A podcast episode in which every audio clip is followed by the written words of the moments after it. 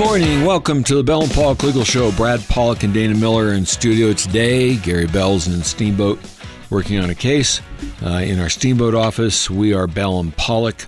We are personal injury lawyers. Uh, we spend our time uh, representing people who've been hurt as a result of the negligence uh, of another uh, or the result of a, somebody who's done something that's not appropriate or has done something or has not done something that they should have done. Uh, we've been together since 1984, uh, taking care of people in the Denver metropolitan area throughout the state of Colorado. As I stated, we have an office in Steamboat Springs. We uh, have traveled near and far throughout the entire state representing people and conducting uh, personal injury cases on behalf of people who are hurt.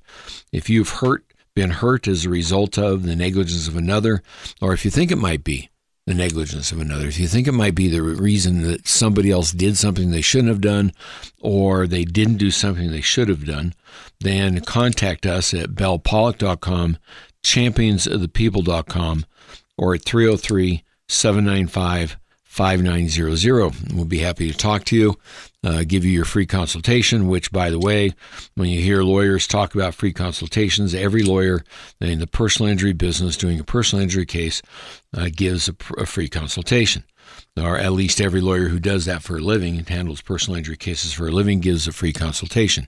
Now, oftentimes it's discussed as a selling point. I'm not so sure it should be a selling point because it's not a selling point. Everybody does it, it's a standard in the industry. Uh, however, it is important for you to know that it is a free consultation so you're not afraid to come in and ask a lawyer for help. And, and Bell and Pollock will give you a legal game plan.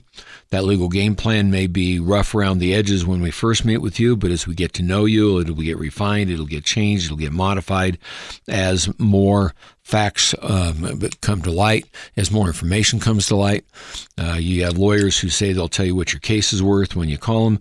You've got to think about that uh, because for me to tell you what your case is worth, I have to know a lot about you. I have to know a lot about the insurance that the other person has. I have to know a lot about your own insurance. I have to have details. I have to have information, and just telling you what your case is worth is very hard. Now, you can sometimes talk about what generally is paid for a particular injury, but that may have, or it normally has no relevance at all for your case.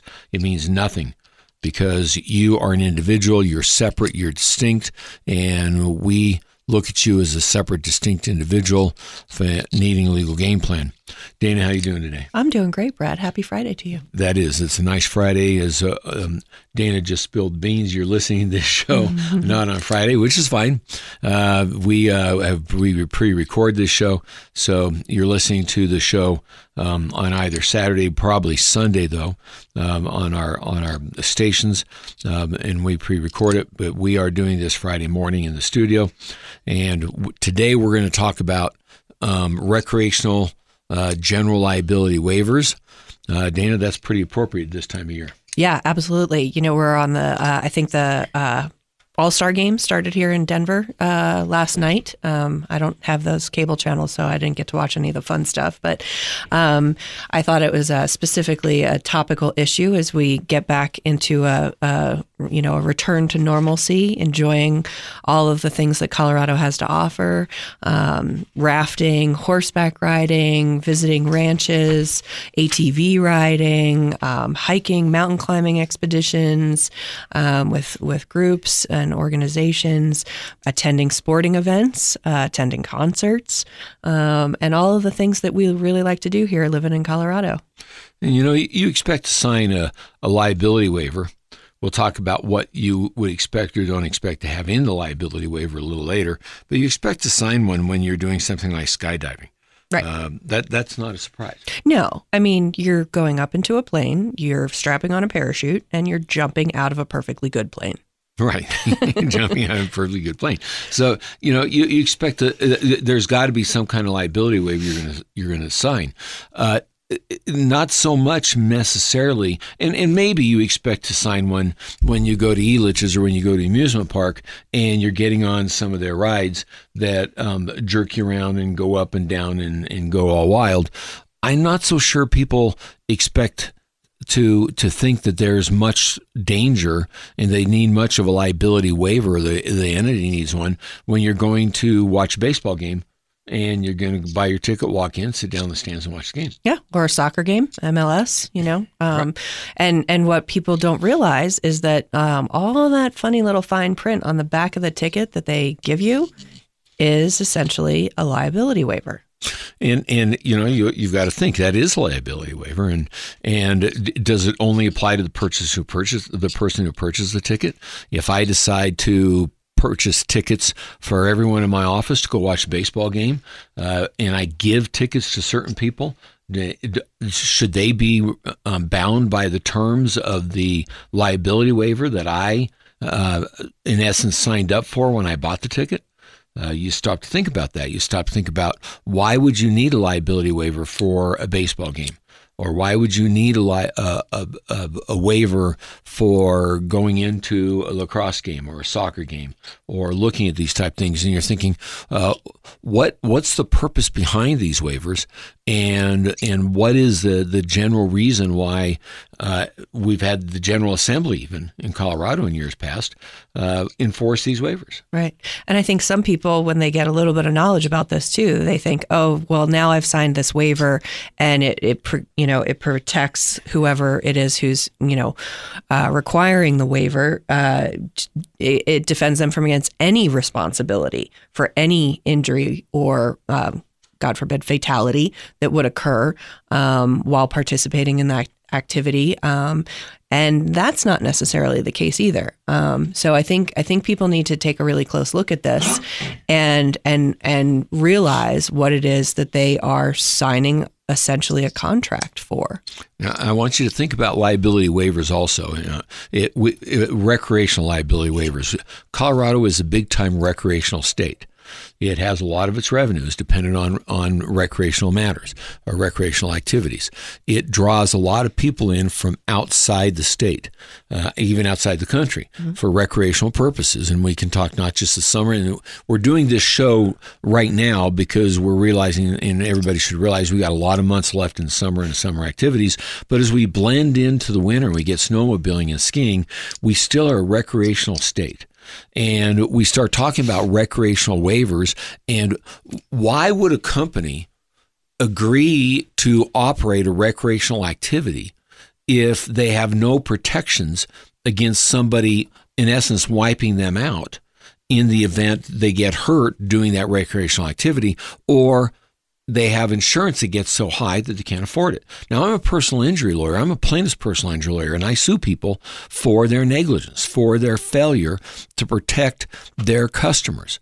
And so, you know, I, but at the same time, you have to recognize why would you get into the activity if there's not a waiver? And that's what the General Assembly actually considered when they were putting together some of these rights for waivers. And and when lawyers try and write these waivers they're saying look we need our people to be able to do this so they can be in business. Right but then there's the competing public interest of keeping the public safe. So there are a number of things where the courts really do look at is this a recreational waiver or is this a general liability waiver? And there are certain exclusions. You know if you are taking RTD, the train to the airport, if you are in a commercial airline, you know, the, they, the public safety interest weighs against, you know, uh, protecting a business from operating the way it it, it should, um, and and injuring people in the process. You know, uh, say for example, you're on a really bumpy flight coming into Denver, um, and uh, you get, th- despite being belted in, you get thrown from your seat uh, and and you injure yourself. You know, you hit your arm or your head or or the passenger next to you, uh, and you sustain some injuries in that way. You know, there are certain exceptions to these liability waivers um, that even though the the airline might say, oh well, you know bumpiness happens. Well, yes, it does, but they owe those those specific group of they're called common carriers owe the public a heightened duty of safety. So the courts really do, when it comes to these liability waivers, look at whether there's a difference between a general liability waiver and a more specific recreational liability waiver. And I'd remind you, Brad, too, that you know organized sports you know, your if your kids are playing organized sports, chances are, you know, you've you've signed liability waivers for them.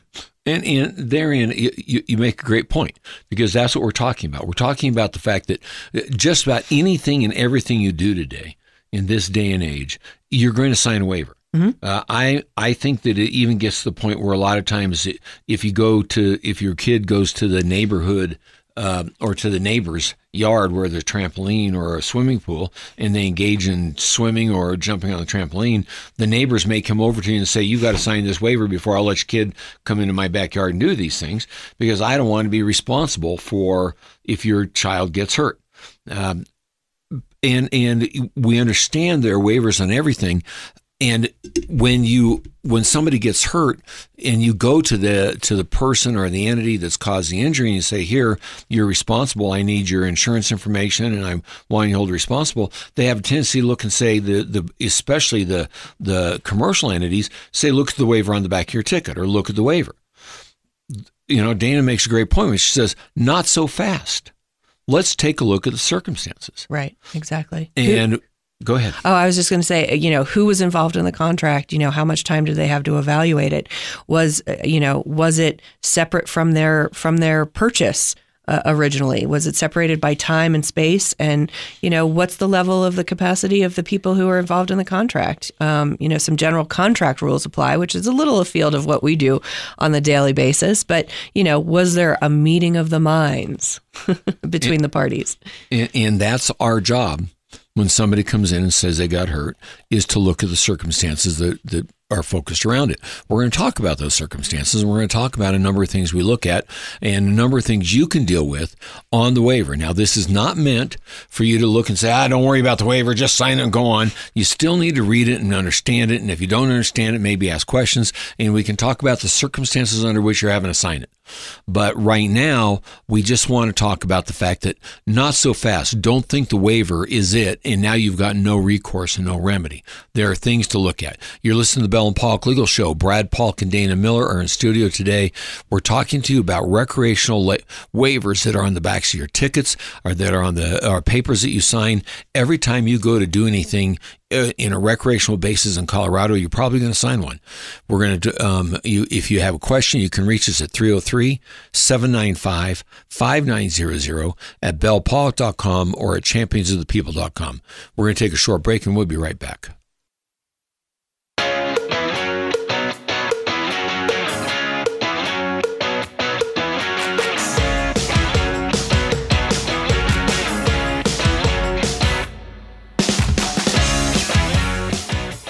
This legal minute is brought to you by Bell and Pollock Personal Injury Lawyers at championsofthepeople.com. Hi, I'm Gary Bell of the law firm of Bell and Pollock. See if you can solve this legal riddle for me. How can you get hurt twice in the same accident? Once in the accident and again on the insurance claim. That's twice. As my military commander used to say, we don't have problems here, we only have opportunities. Listen, when you've been injured in a car crash, your opportunity to protect yourself and your family may come only once. That's right, only once. We always tell people when you've been injured, you must take the proper steps at the beginning and in the middle and in the end. If you take the proper steps, you can win this war. You can fulfill that opportunity. You can protect yourself and you won't get hurt twice in the same accident. Call us. Bell and Pollock, championsofthepeople.com will help you. For your Bell and Pollock legal game plan, visit championsofthepeople.com.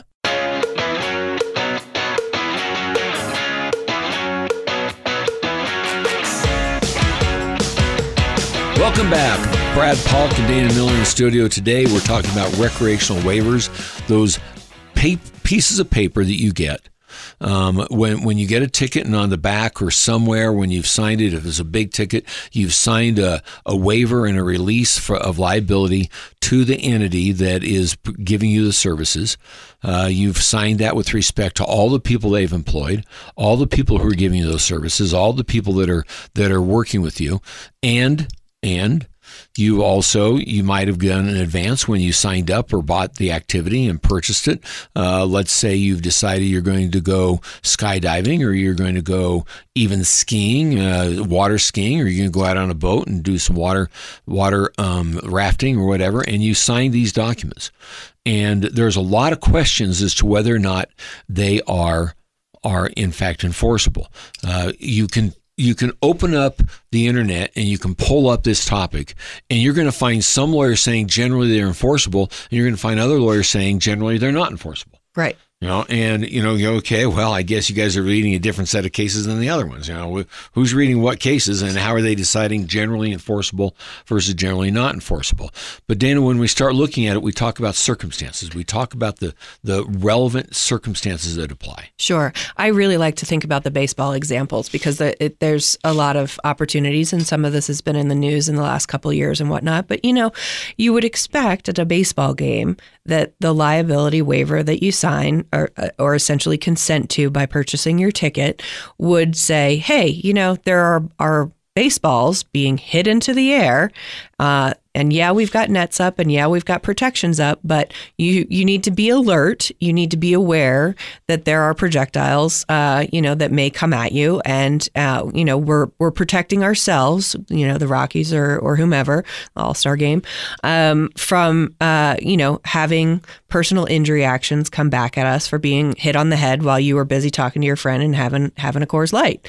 Um, however, the other circumstances that might not likely might not be covered uh, by that liability waiver. You know, say a disgruntled, uh, you know, f- food service worker uh, is making your nachos and is mad about something else and pours hot cheese on your arm. That's also a negligent act. Um, but that's probably not covered by the waiver. I mean, that's not why you're there. You're there to watch the baseball game. You're not there to get hot cheese put on you.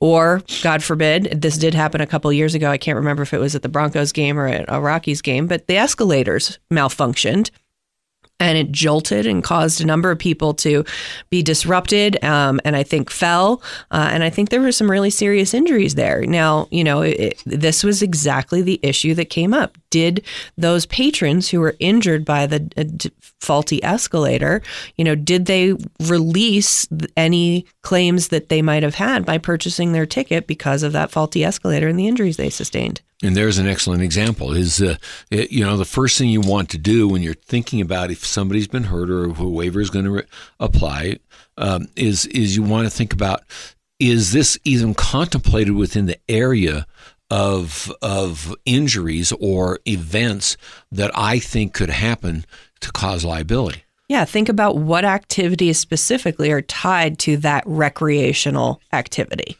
You know, so so when you're you're talking about sitting in the stands and having a foul ball hit you, or this this this coming weekend when you're going to have the home run derby and you're going to be out there, are you in a danger zone? And is a danger? Are there certain parts of the field that are more dangerous than others? And has the standard for what the Rockies should be doing to protect you changed as we see other fields? I think the Rockies have done this also, but as we see other fields extend the netting mm-hmm. and extend it further out. Well, what if the netting's not up? Have you released them from that from that negligent act? Uh, I think that that's a real uh, litigious-like question, you know, uh, and I think there have been cases of that uh, that occurred uh, more in the realm of, of ice hockey, where you know some of the plexiglass has been not properly inspected, and pucks have, you know, gone through, or you know, uh, the the breaking of a plexiglass could injure people, um, and yeah, I, I think that those are all issues that likely end up being you know, if not fully litigated in court, certainly the cause of a, a, a legal claim of action. I know it's one that I would be inclined, personally inclined to push. I'd be pushing it forward, saying, "Wait a minute, you know, you, you, protective netting should be further down." And we see uh, out of 32 teams, we see or 30 teams or whatever there are, we see um, we, we see this being done in, in 28 stadiums, and you're a stadium that doesn't do it. I've got some questions on why. And I'd be saying the same thing with hockey. I'd be saying, wait, the plexiglass is on all the other stadiums. There, there's four of all of you that don't do it. I've got some questions why you do that and why you're not protecting the public. And they, I don't think people are necessarily waiving that kind of negligent action. Uh, and and at that point, the, you know, the first thing you're going to be quoted is the waiver. The second thing that you should do is get a lawyer and talk to a personal injury lawyer who's going to look at it and talk about whether or not it's it's there. But understand what you're signing. Let's let's talk about something else, Daniel. Let's talk about you know, when we talk about let's say horseback riding, mm. and you're you sign up for a horseback riding trip a month in advance, and they send you all the paperwork, right? But they don't send you the waiver. Mm. Wow, that's kind of interesting. That is kind of interesting. Yeah. I mean, you're getting an opportunity to look and review all that documentation way ahead of time and then they want your money right so you know that you you sign that stuff and you send it back with your deposit and then as soon as you're you know outside and you're there and you're ready to get on a horse then they're like, then they push another piece of paper in front of you and say oh by the way before you can get on this horse you know you need to sign this and you're already there you've already made your deposit you've you've given them the money and now they're asking you for this waiver. Why didn't they give that to you with that other packet of information? Certainly wouldn't have been any bother to them to do that. But they're kind of springing it on you. And that's a little bit of a question that raises an issue of, you know, timeliness and did the person have the proper uh, ability to evaluate the, the potential risks of the activity that they were engaging in? And let's go to the next step. You start talking about the horse, or you can talk about do, do, I know what kind of horse this is? Do I know if this is a frisky horse, if it's a, a tame horse? Do I know if it's one that has a tendency to buck, or a horse that has a tendency to try and rub me off on trees, or or will will do certain things? Should I be warned about it?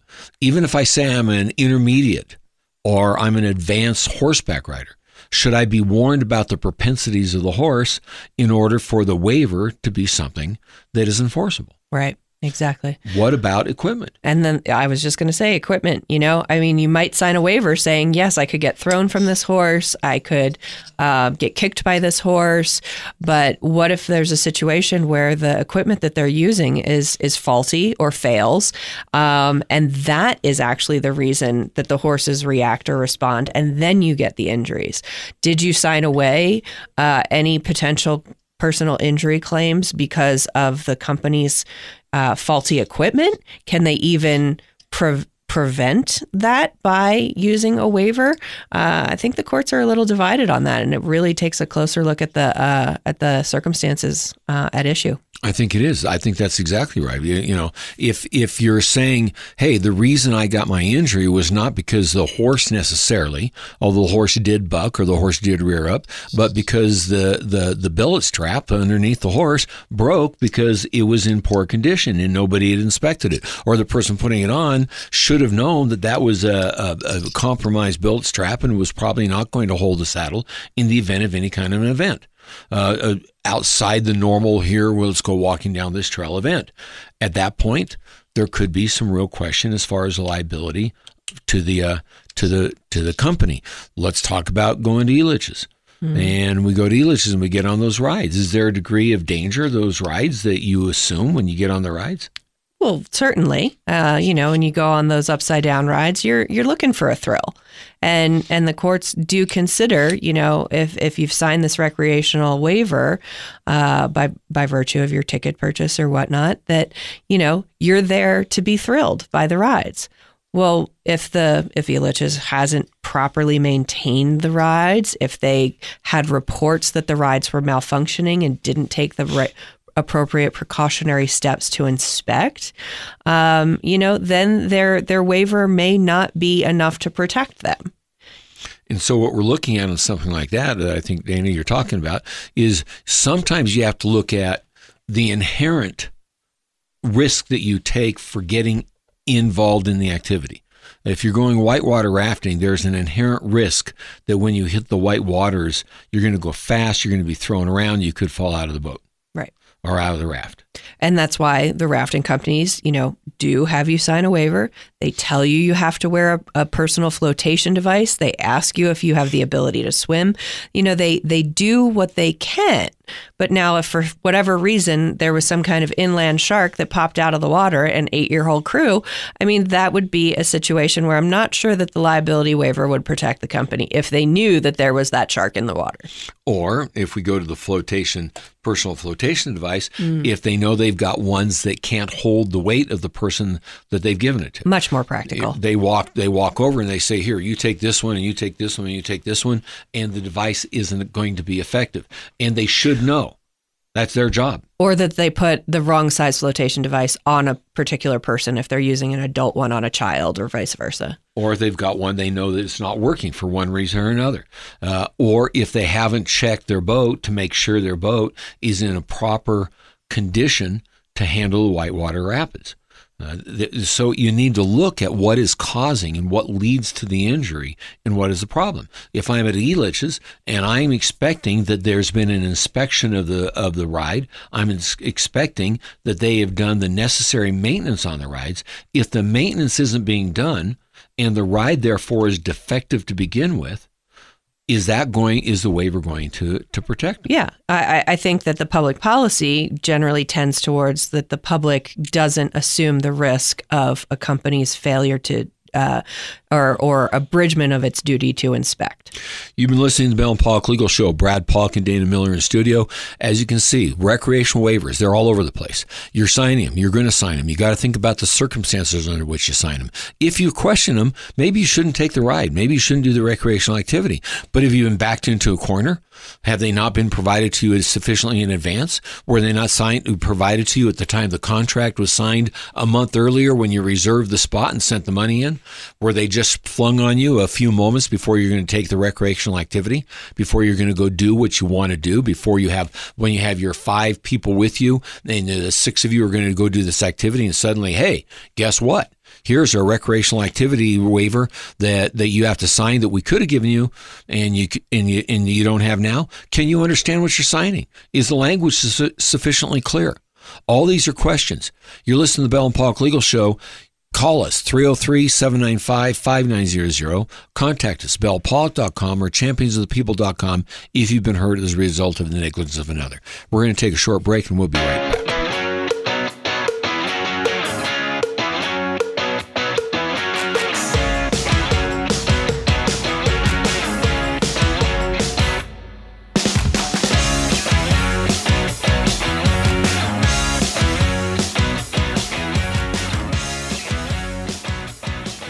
This legal minute is brought to you by Bell and Pollock Personal Injury Lawyers at championsofthepeople.com.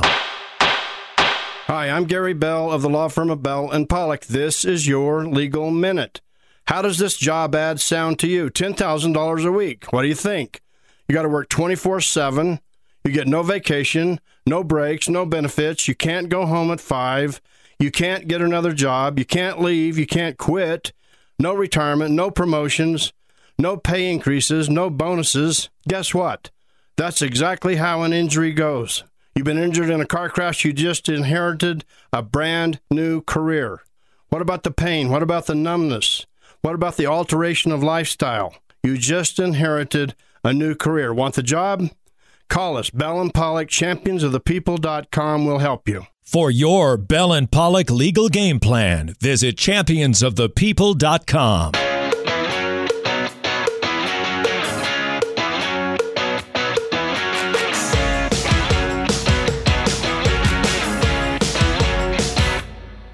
Welcome back to the Bell and Pollock Legal Show. Brad Pollock, Dana Miller in studio. We're going to wind it up. Uh, this is a big topic.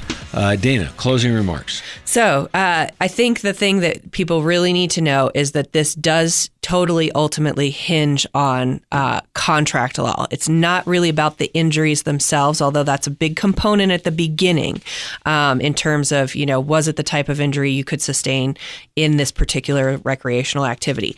But if your case ends up needing to be litigated, you're going to want an attorney to be involved because it involves contract scrutiny.